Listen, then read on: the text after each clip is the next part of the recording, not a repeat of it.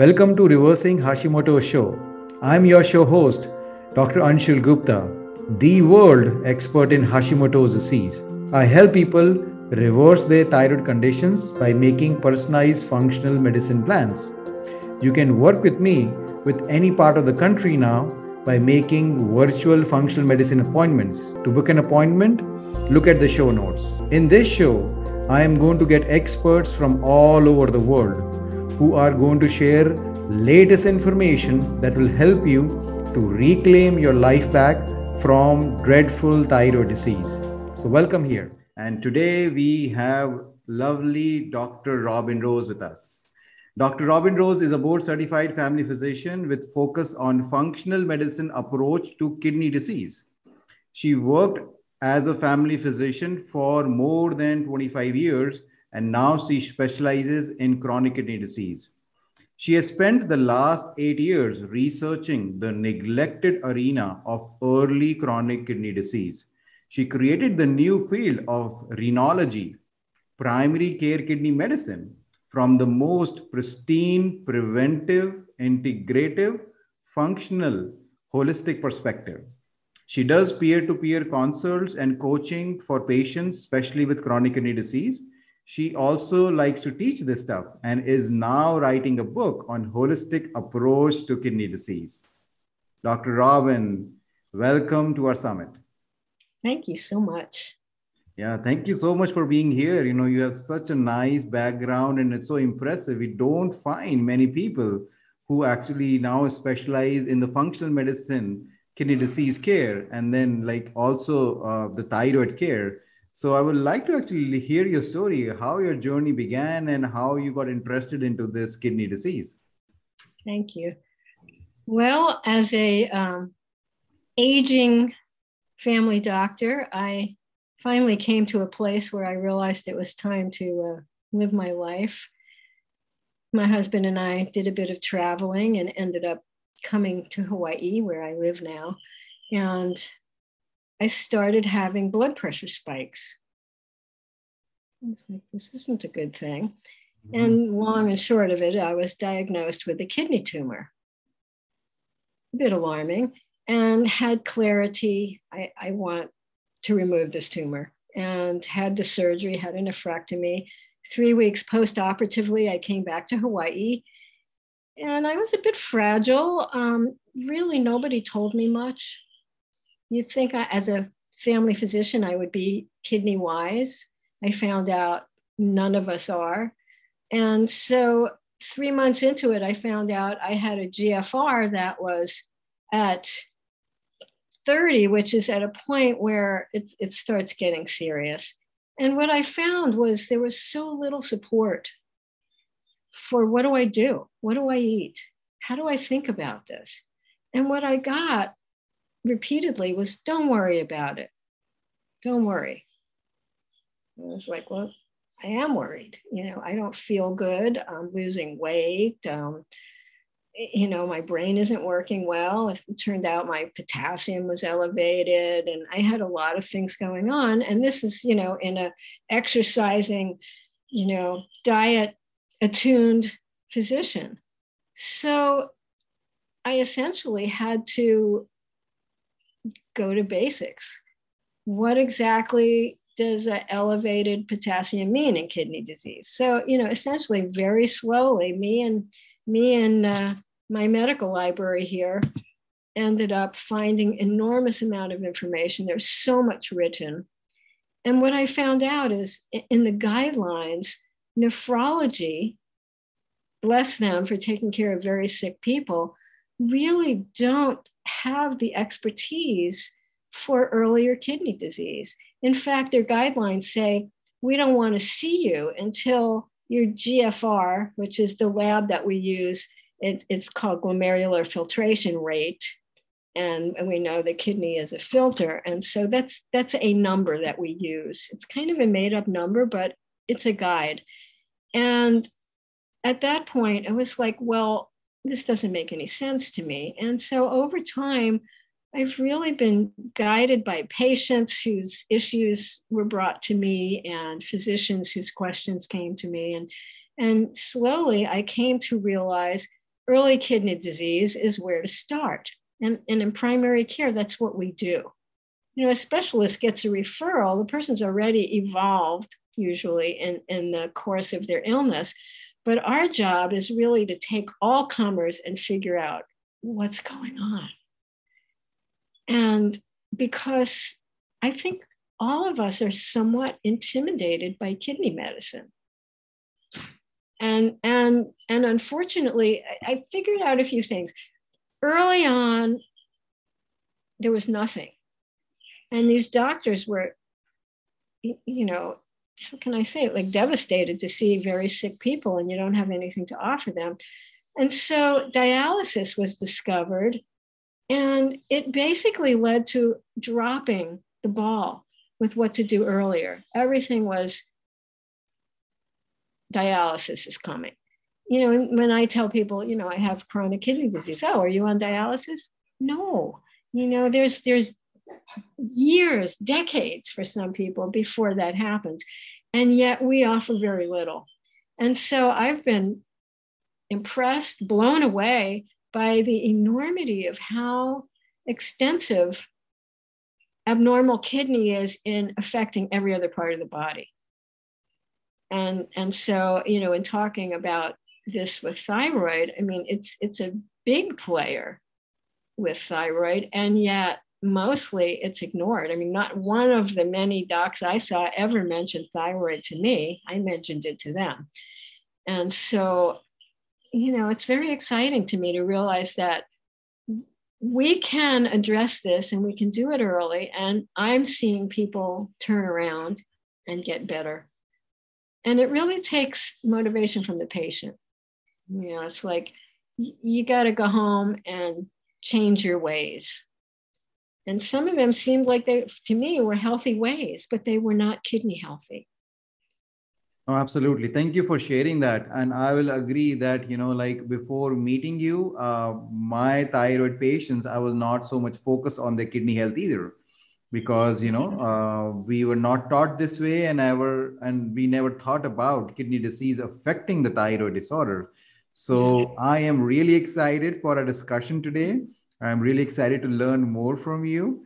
Um, so mm-hmm. let's delve right into it. So tell us more about this connection. Like, you know, how does kidney and thyroid, like, you know, connect each other?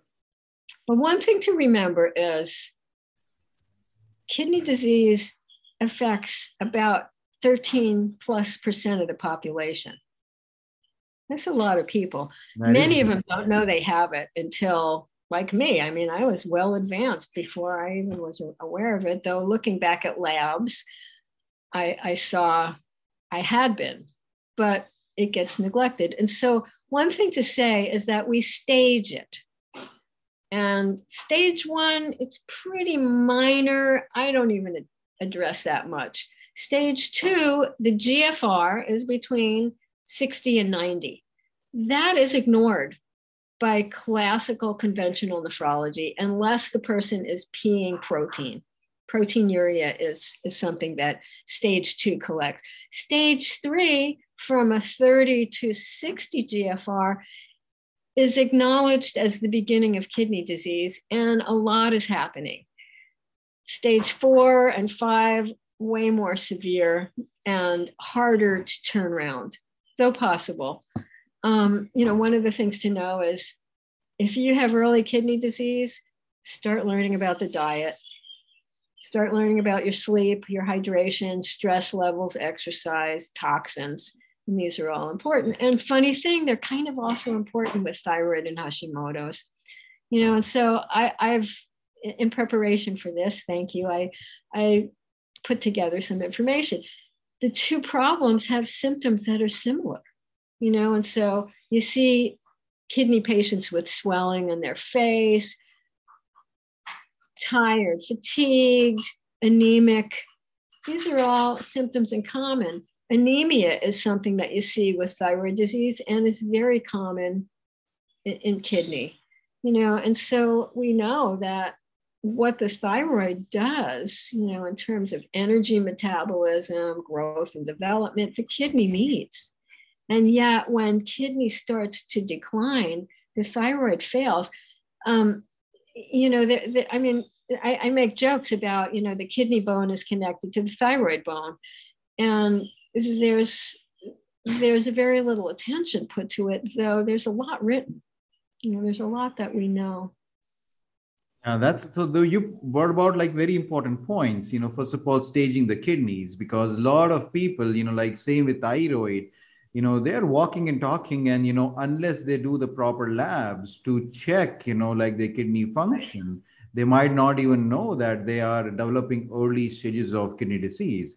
And the right. good part is that these are simple tests, right? You know, they can go to any local doctor or their own doctor and just check their kidney function. And the GFR and you know, mostly everybody who ever gets lab work done, there are kidney labs. You know, the basic lab work you know you show up anywhere and you get you know the CBC and the chem panel and the urinalysis. Big bonus. You you can figure out kidney with with those just those few tests. Exactly. So easy to figure out. Um, so that way, obviously, if your doctor doesn't talk about it, maybe you can look at your GFR, you know, and then maybe see if you're falling into a stage one or a stage two. Because, you know, I think we are going to just talk about it like why early diagnosis and early treatment is so important that can safeguard your thyroid and also safeguard your kidney. So that will be very important. But before that, we go into that, you know, the symptoms right? So it's so so interesting that this all the symptoms that you mentioned are you know coinciding with thyroid and the kidney disease. Both have very similar symptoms. Sure. and there's more. I mean constipation lipids you know brain dysfunction cardio issues are common. Wow yeah. That is amazing you know that that is amazing. So that is one more reason to actually pay attention to these labs to make sure that it's not just the thyroid it's also your kidney which might be causing these symptoms. So that so that that is an amazing thing that you know i think we all need to pay attention to. Yes and so you know mostly the concern is with hypothyroid. I mean there there are cases with hyper but and mostly with hashimoto's it is hypo. And so it, it's interesting because you know with hypothyroid protein synthesis is affected. Mm-hmm. and then if there's proteinuria, there's loss in the urine of the hormone itself. And so, you know, right there, there's there's enough of a lack that the symptoms start arising. And, and like you say, these are patients walking around fine. Eh, I'm tired a little, but I'm fine. And that that's the time. That is the time you know a little bit of fatigue is is a portal to fixing up a lot of stuff. And you know there's an array there's so many things you can can address. But with thyroid it, it's it's a big it's a bingo for so many people. Oh, absolutely. So tell us why is it important to do this early diagnosis you know like uh, versus like you know waiting till the end which the conventional doctors generally want to wait I'll come back, you know, every one year or every six months and we'll repeat the labs. And once you're into stage four, then we'll do something about it. So what people can do, or like, you know, why is it important to first, you know, like get diagnosis in early stages? Right. So my own realization was this had to start somewhere. You know, it didn't just all of a sudden I woke up one day and I was broken. Um, and so that that's the subtlety that I'm looking for. There's an intuition to it because really the, the conventional line is there are no symptoms in early kidney disease. I kind of disagree. I think they're subtle. And if you really drill down and take a good history, you'll find out, yeah, there's symptoms, but maybe they're vague. And so you know, you can offset that. I mean, I, I, spent part of today reading about mitochondrial dysfunction with kidney disease and, and some wonderful peptide remedies for it. And so what I what I realized was early on, mitochondria are starting to decline. Early on, endothelial dysfunction, the blood vessels are damaged. A kidney is a clump of blood vessels. And so we can do stuff about this. You know, most of us have bad habits. And so, you know, the array of, of I call them kidney treats, you know, you can change your diet. You have to learn a lot. And it's individual. What what works for me in my diet with kidney may not work for you. It's all based on on your individual labs. There's so many things that get out of out of whack. It's like being a pilot, you know, you have to just keep fine tuning and it keeps changing. So over time, you know, we're we're constantly looking. But I've seen miraculous turnarounds, you know, the kind of case where, oh, you never had that in the first place. Because the effort to, you know, get rid of glyphosate in your diet that causes leaky gut and that makes kidney worse. Um, you know, the toxins in your food, under your kitchen sink, in your bathroom, you know, all these things, we can adjust, we can adapt. And let's adapt well. You know, I mean, the first thing to know is kidney in Chinese medicine is fear. So the mind body thing is start paying attention to reactivity, you know, and discernment. I call kidney a, a discerning organ because it's filtering all day long. It has to decide everything in the blood comes into the glomerulus, is this clump of blood vessels, and then it has to decide and filter things. And then the tubules kind of decide what to keep and what to throw out. And that's life.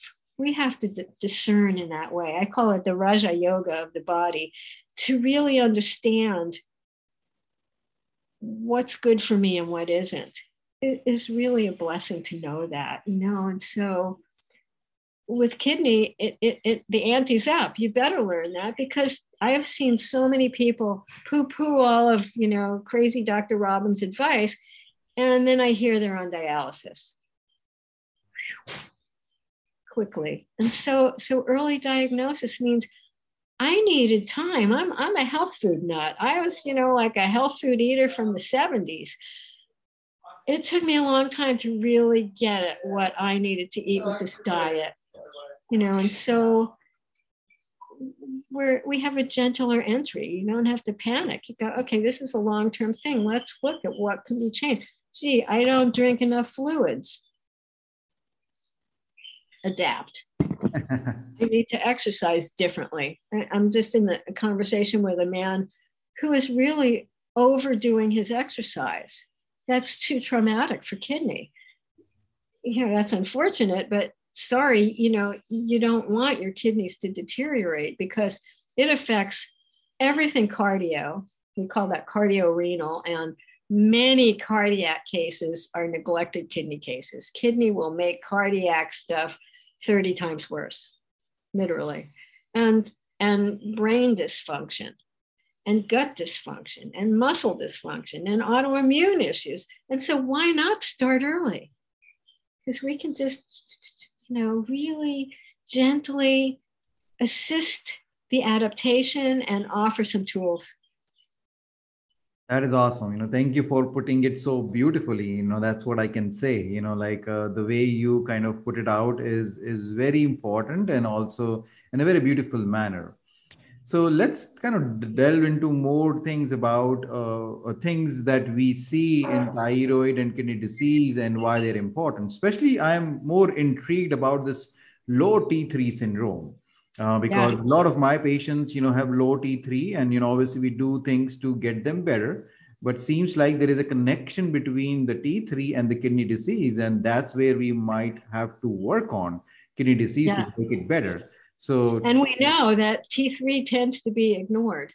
Oh yeah, absolutely. Yes. Intentionally, you know, it's like, no, we don't use that. You don't need it. And so one of the things that's interesting is there's T4 and an enzyme comes and takes away one of them and you have T3.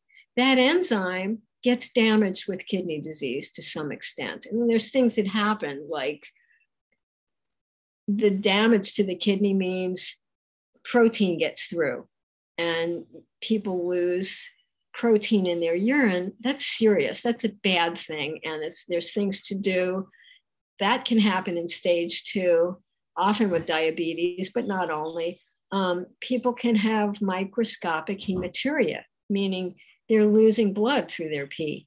Not a good thing. And it's, you know, I mean, I've had it and they're like, well, we don't know. The, the we don't know part isn't isn't always comforting. Um, you know, so when there's the dogs are going off, when there's protein in the urine, think kidney. I mean, sorry, think thyroid. Um, you know, and so things happen like when the thyroid is damaging kidney and vice versa we see cardiac things change you know peripheral resistance so the blood vessels going out from the heart may not react properly so you can end up having edema and high blood pressure and you know when and when that happens there's less blood flow to the kidneys as well. And then you start seeing creatinine rise. And that's another one of the lab tests that we see routinely on, you know, everybody that gets a, a panel has a creatinine. And one of the cool things that I that I found out early on was as soon as you start seeing that creatinine rising, you already have 20% damage I know that that's alarming. I mean, in a GFR of 60, when we just start talking about now we have kidney disease, that's already 50% loss. Oh my God. That's kind of that got my attention, you know. And, and so so there's you know, so when when you have thyroid jumping in on this scuffle, it it gets it gets much worse. You can end up having things that you can't figure out. Why is there edema I can't fix? Why is the blood pressure? I can't get a handle on it. You know, and of course, with Hashimoto's, you have the autoimmune thing.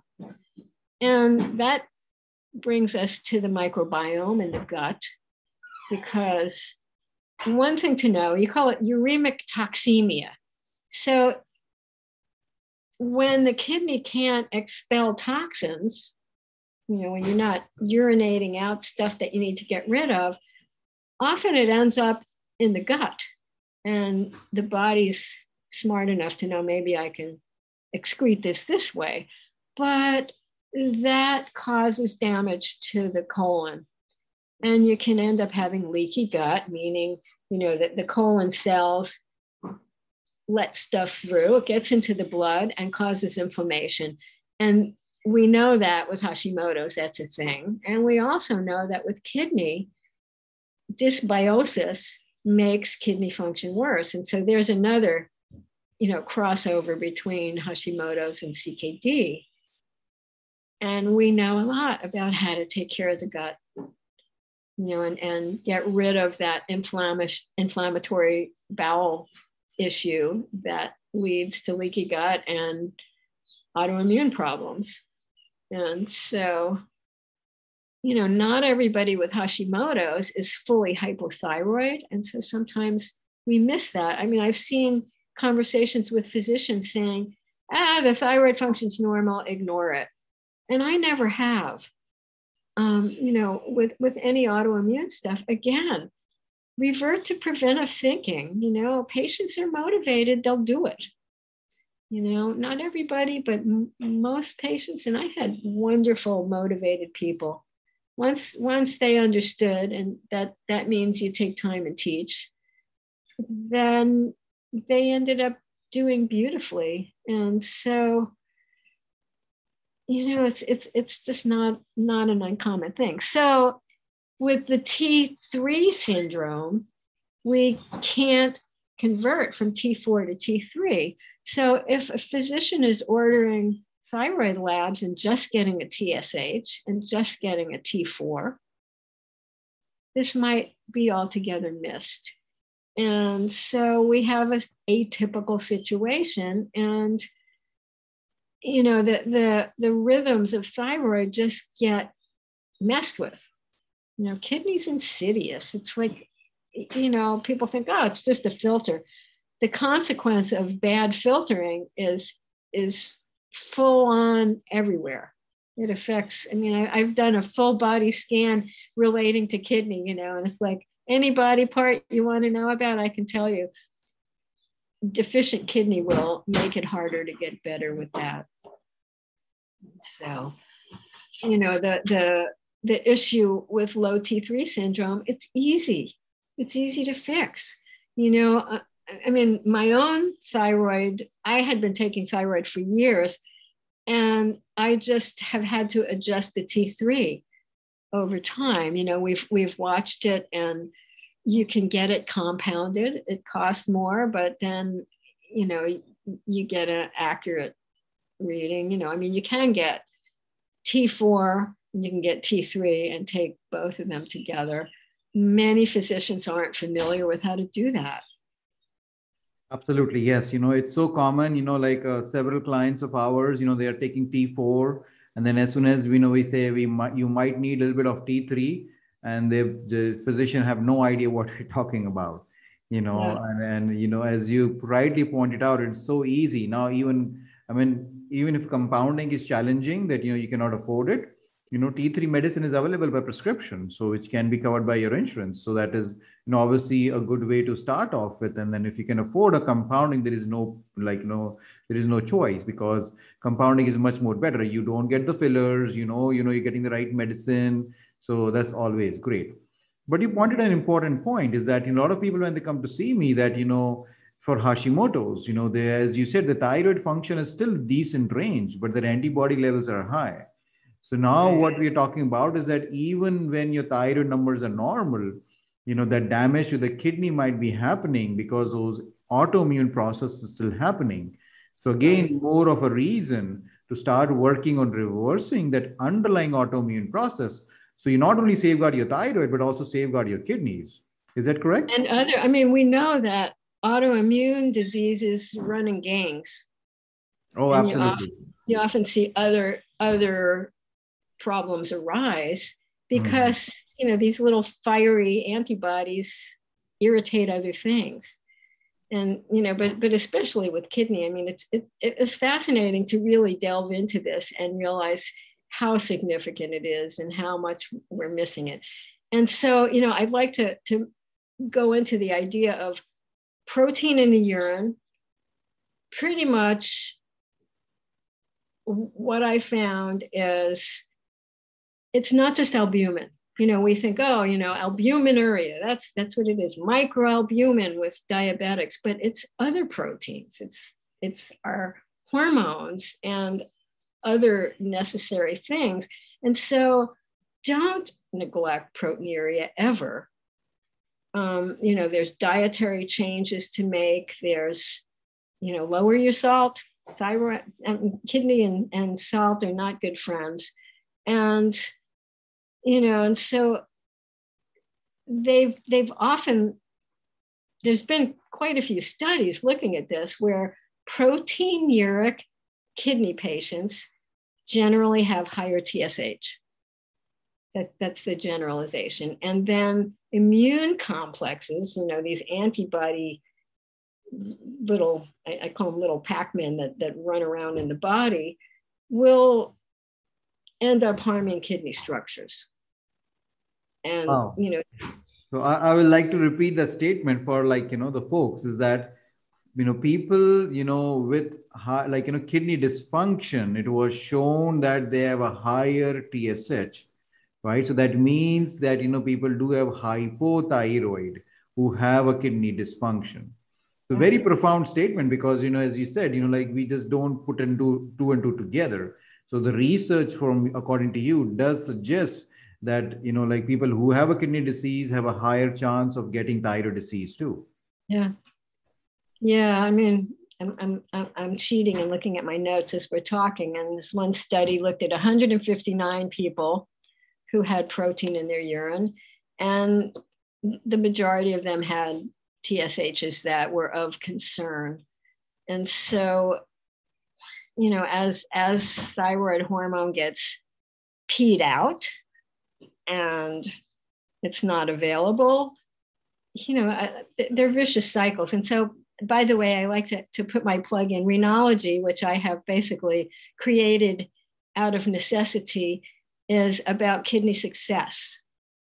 And we and the vicious cycles there's so many vicious cycles in kidney disease. You know it's, it's either the thyroid harms kidney or kidney harms thyroid and you got to step in and make precious cycles. And and that's really why we're talking because you can you really can.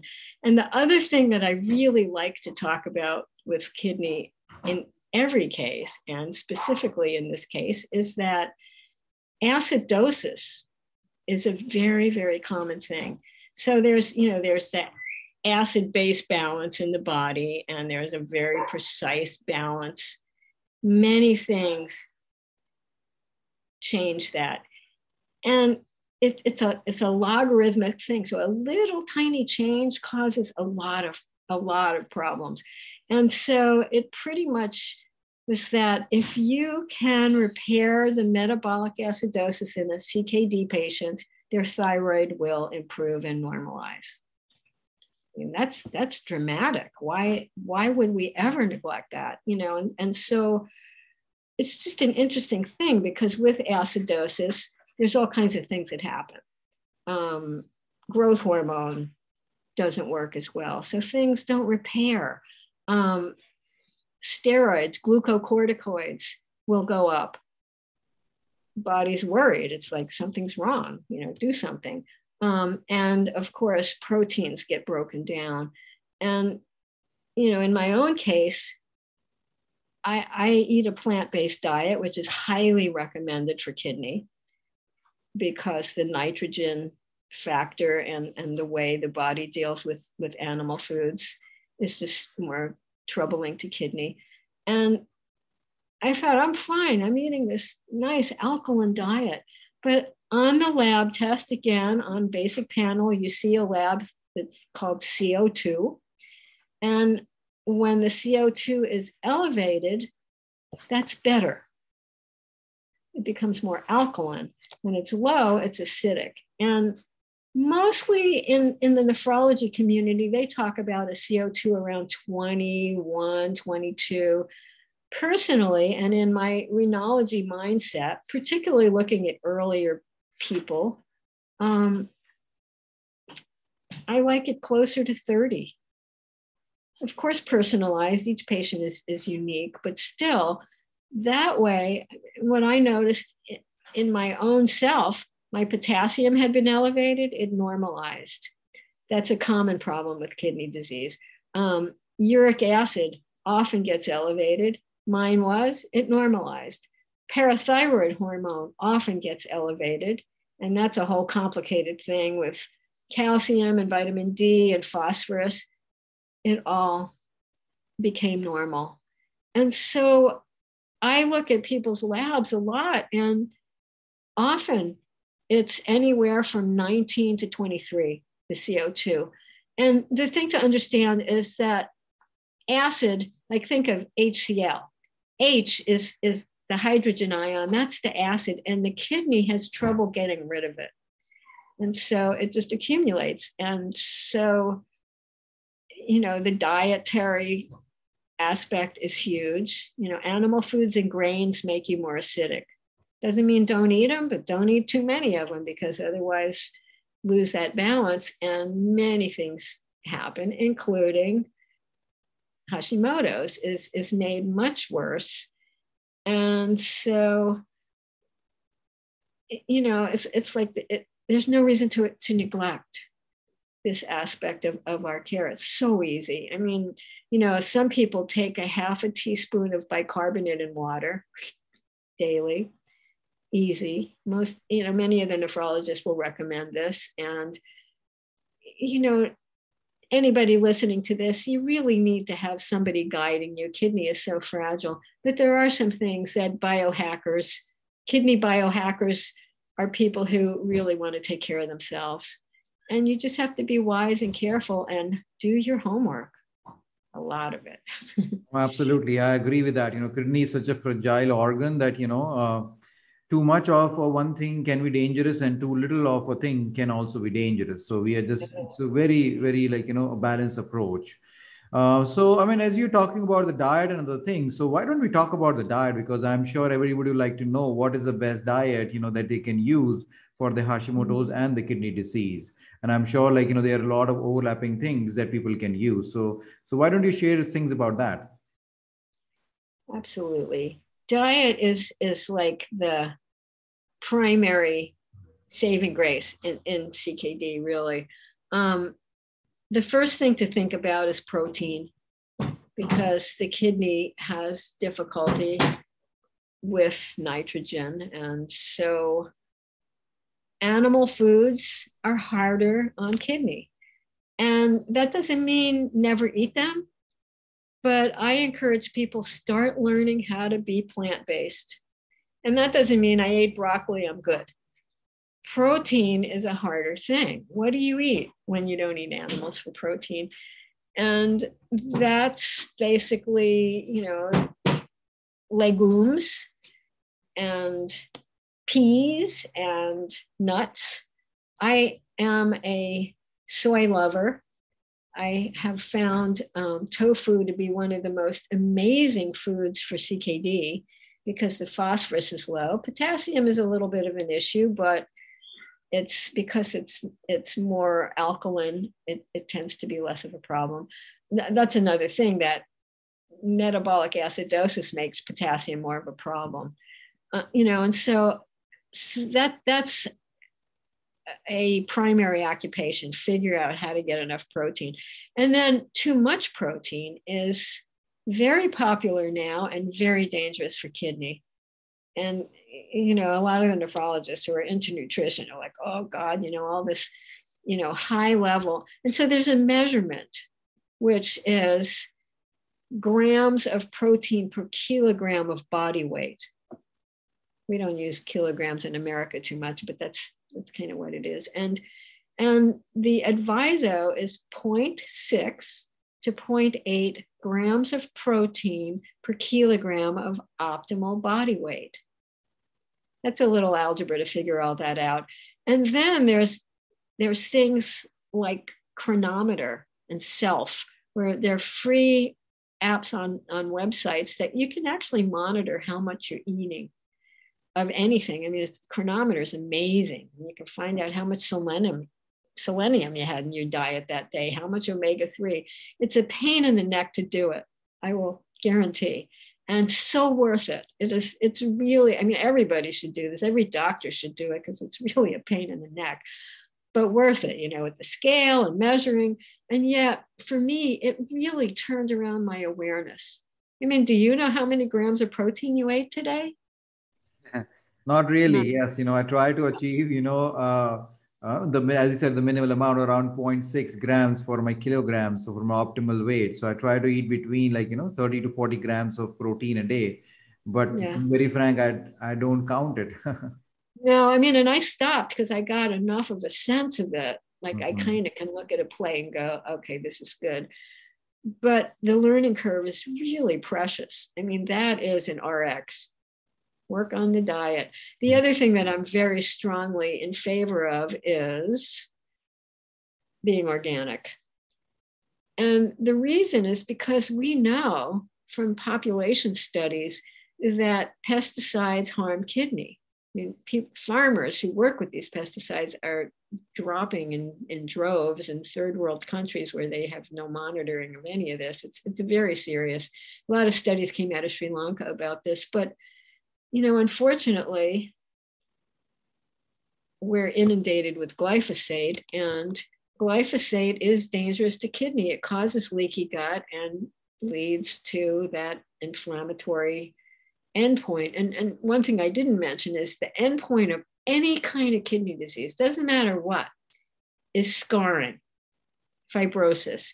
And it starts with inflammation, which is basically an inside job. I mean, you know, inflammation, like you cut yourself and you see it's red, that that's one form of it. it. When it's happening inside the body, that's it's not a good thing. And it leads to pretty much everything we talk about, you know, heart disease and diabetes and brain problems and yada yada inflammation. And so learning how to control that in your life is the most self-loving thing you can do and so you know it once a kidney scars it's pretty much end of the line. Before the scarring you can turn it around. So Absolutely. that's way early as well. Right. Wait long and you can't fix it. And and so you know that aspect lots of vegetables but again, you got to know what your potassium and your phosphorus is on your lab because that will guide diet. Um, fruit, actually, I found out, I used to tell people, no problem, eat all the fruit you want. Well, fructose actually is not wonderful. Too much fructose will mess up the liver. Liver and kidney have a relationship. And so, you know, it, it's hard to limit fruit. I live in Hawaii, but I I do because it, it's just you know food is food. It's like if I'm neurotic about stuff, I'll go draw a picture or you know take a walk because to use food to paddle my emotions is really dangerous for kidney stuff for every for all of us. Um, and I'm just noticing something that caught my eye on my notes, which is free T3 can be, and they've done studies, remedied with citrate, another way to alkalinize. Wow. And I, I wanted to bring that out because, you know, early on, magnesium is safe. Later in kidney disease, you got to be careful. It, it can get too elevated, but early, it's pretty rare that dosing magnesium is going to hurt kidney. And and yet when it's low, it hurts everything. And so I decided to find myself some mag citrate powder, which I cook with. I just pour a little on when I'm cooking. It's invisible. When I bake stuff, I put it in. And that citrate is impressive for keeping the acidosis under control. And then I find out it actually helps with, with thyroid. That's amazing. I mean, that's that's really amazing, you know. And and it, it was noted T3 is a marker for kidney survival. That is correct. Like I want to know what mine is. no, I agree. You know, magnesium is such a wonderful, you know, like a mineral. All of my patients go on that. Uh, it is right. so much needed by the thyroid and so many different things. More than 300 enzymes in our body needs magnesium. And the right. good part is that there's so many different forms of magnesium. And you say magnesium citrate, you know, is we knew about that it was good for gut and the thyroid. Now we know that is also good for your kidneys. So one more reason to use that. But a lot of people use over-the-counter magnesium, which is magnesium oxide, which is you know like not the best form and actually can be harmful in some people. So definitely, you know, getting the citrate is is another reason for your kidneys and other things too. Yeah, and you know, thyroid does slow the gut down like kidney can. There's a term called gastroparesis. And it, it's, you know, the, the massaging motor action of the gut doesn't work as well. And here's another wonderful job for magnesium because if you take enough, your bowels move. And with, with any of these issues, constipation basically facilitates reabsorbing uremic toxins that you didn't want in the first place. You know, and so often we talk about using the bowel as a dialysis, you know, to excrete things that the body isn't successfully doing. Good. So going back to the diet piece of it, you know, um, so a couple of things that I want to kind of share, like you know, talk about more. Uh, first of all, alkaline diet, right? So, uh, so you do support alkaline diet for the kidney disease, or you know, like you have, okay. Absolutely. I mean, there's there's a wonderful researcher at UCSF, Linda Frassetto, whose work basically has been looking at creating an alkaline diet and alkalinizing the body is enormous boon to kidney. Mm-hmm know so that that's well accepted but what i'm not seeing is nobody knows how to teach people how to do it exactly and that's um, what's coming to next is that you know like because a lot of things that you already shared is a part of the alkaline diet so i just want to everybody know about it But if there is Yeah. anything more specific that you want to share about alkaline diet, that will be useful for folks also. You know, the the the, the grain thing is very interesting. Grains, wheat, which I usually suggest people try not eating and see how amazingly well they feel, unfortunately. Um, you know, other grains, you know, all of them, rice, corn, will cause excessive acidity in the body. And those hydrogen ions need to go somewhere, they need to get out. Well, if you can't get them out, what are you going to do? Eat less of them, put less in. And there's a certain need for an amount of, of calories. There's 35 kilocalories per kilogram. Less than that, people can have wasting. You don't want to start losing muscle. Know, people will gain fat. They look fine, but if you do a DEXA, you see their muscles or muscles and bones both can be deteriorating.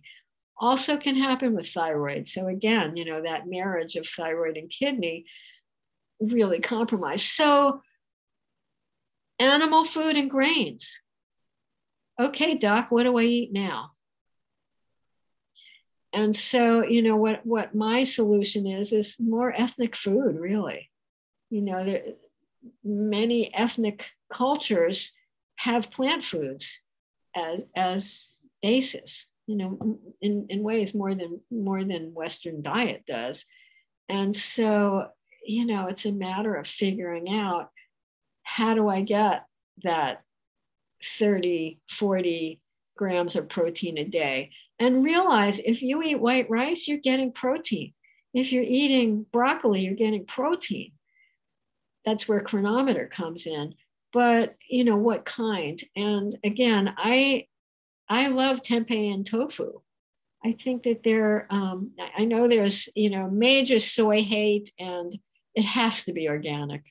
And still, I'm always like, oh dear, because you know we've we've done some some unpleasant things in terms of manipulating our food supply. And there's i don't know what i can do about it except be proactive for myself you know and and, and be kind of stubborn and try not to eat anything that i don't trust so you know so in terms of of that like more vegetables you know look at your plate i actually wrote a book on on acid based diet years ago. And, and then my mother was sick and I never published it.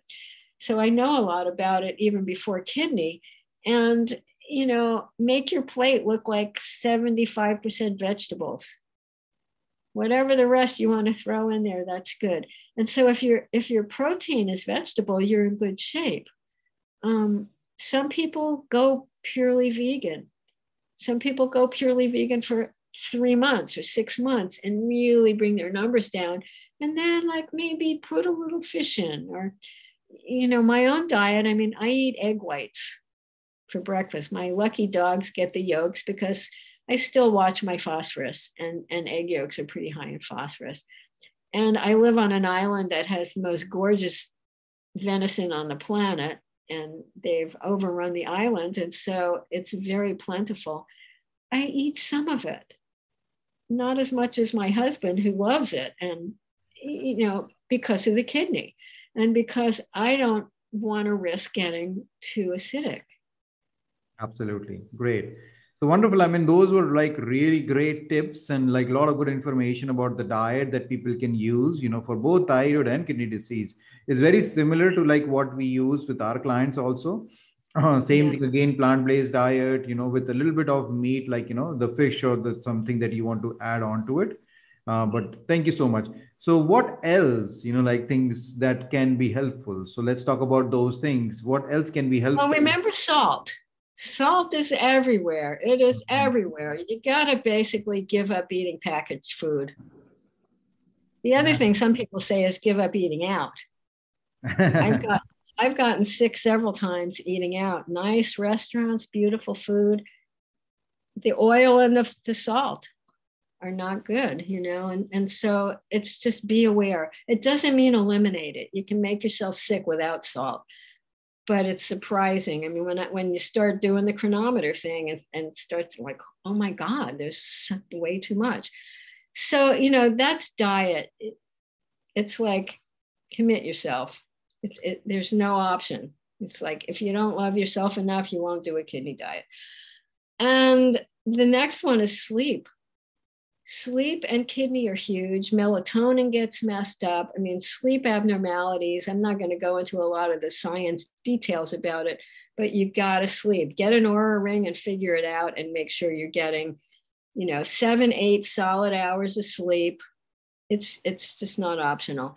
The other thing that isn't optional is exercising both resistance you know i just bought myself some weights that go from two pounds to 15 Oh. And um, and and I've lost fat, bone, and muscle in the process of this illness. And so, you know, I'm I'm very committed to reclaim. I probably had more fat than I needed. I don't mind that as much as the muscle. But um, you know, yoga, very important kind of exercise and stress reduction. Um, walking, you know, even just leg lifts on your bed, something, you know, if, if when I was in the hospital, I was doing leg lifts in the hospital bed, and they were like, what are you doing? I need my exercise.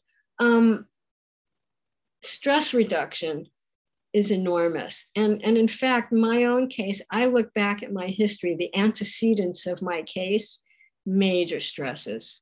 I mean, insane, crazy things. And and I thought, I, you know, okay, I'm tolerating it. I've dealt, I've coped. And I think in retrospect, it, that was the big hit. Um, the other one I think is I had cramps with my periods and took NSAIDs for years. Avoid those.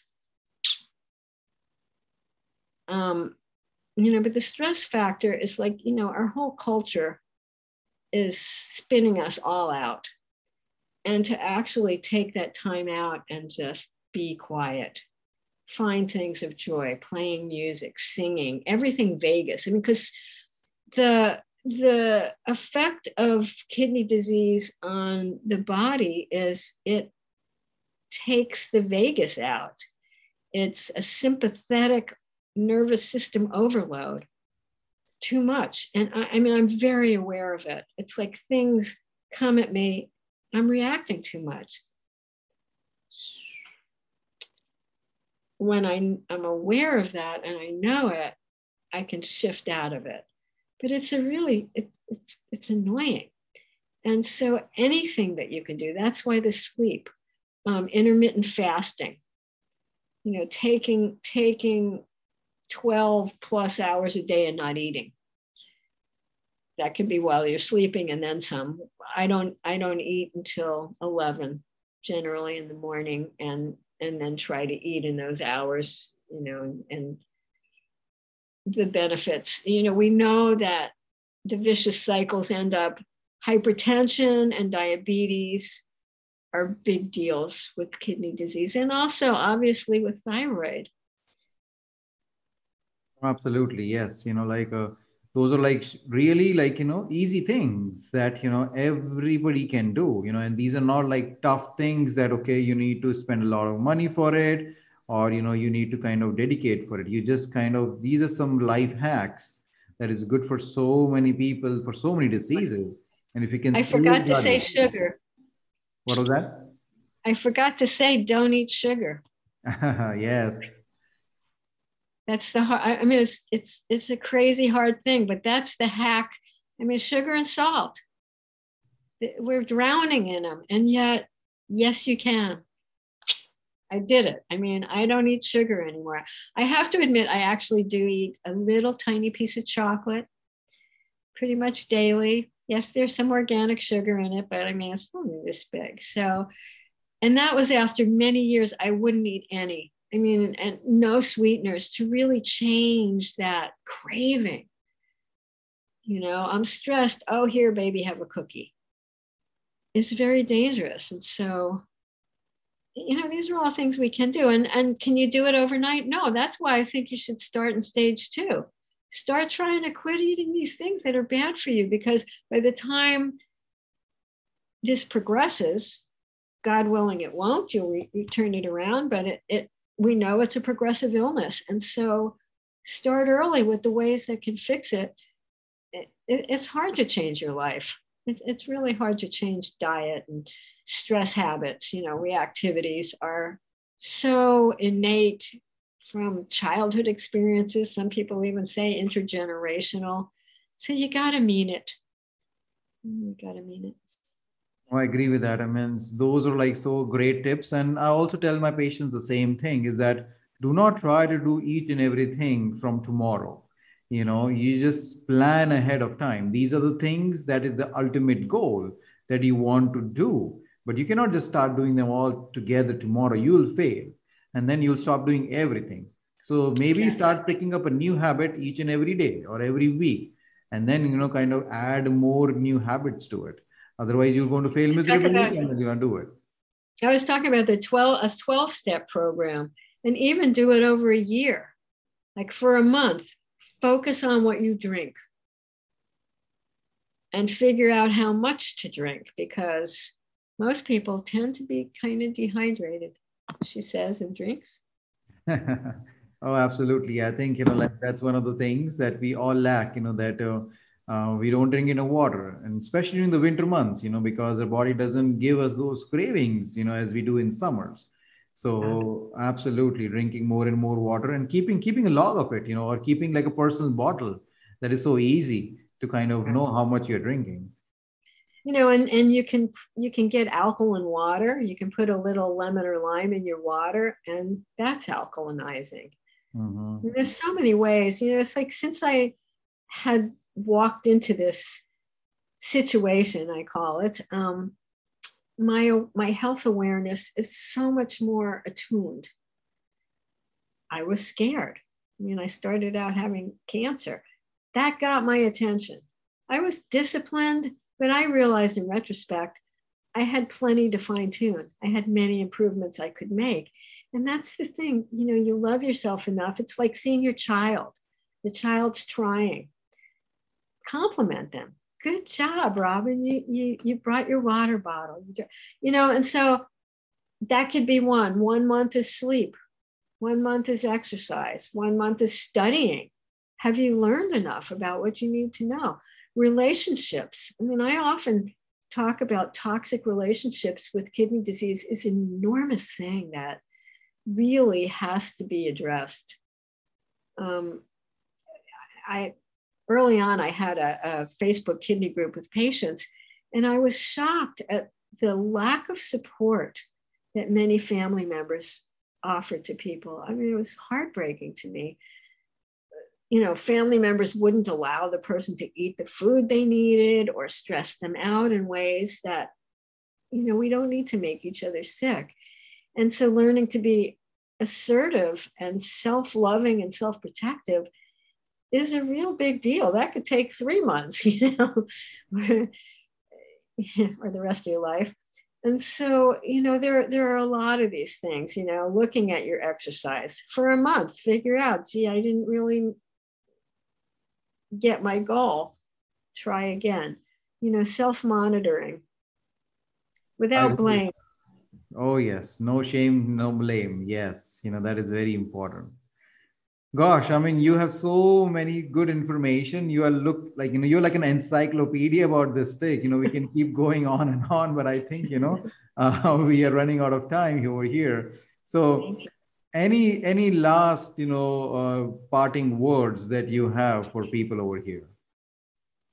I think be aware. If if you're beginning to see some decrease in kidney just be aware. And and, and in the hashimoto situation if you have Hashimoto's, start looking for your kidney stuff and even just presumptively do kidney protective behaviors. You know, don't overdo eating too much protein. You know, I, I talked to some people who are into the carnivore diet. They all have kidney issues, every one of them. So just and and the best thing, self-love, love yourself, be gentle, Wow, wow. Thank you so much for sharing that. So, I mean, if our audience wants to find you, you know, like what is the best resource to get, like, you know, find you or get more information about you?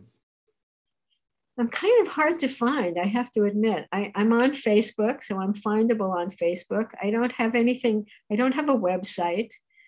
If I if I had a dedicated uh, geek person to help me, I would do it. Um, I'm I'm emailable, and I'm I'm willing to share my email as long as people don't expect too much, because sometimes that can be challenging. But I'm happy to give my email out, which is I will spell the, the first part of it DOC, like doctor, and then B as in boy, I N A H, docbina at Gmail. Awesome. Thank you so much. And definitely, we are all looking forward to your book. So I know I am your accountability partner. I'll continue if we do so, so that we can get that book out because I am looking forward to reading more about this stuff. Thank you so much. Yay. Thank you for doing this. This is so important. Yes. No, thank you so much for, you know, sharing all this knowledge and information. I really appreciate you finding time for doing this for us. So thank you so much. You're so welcome.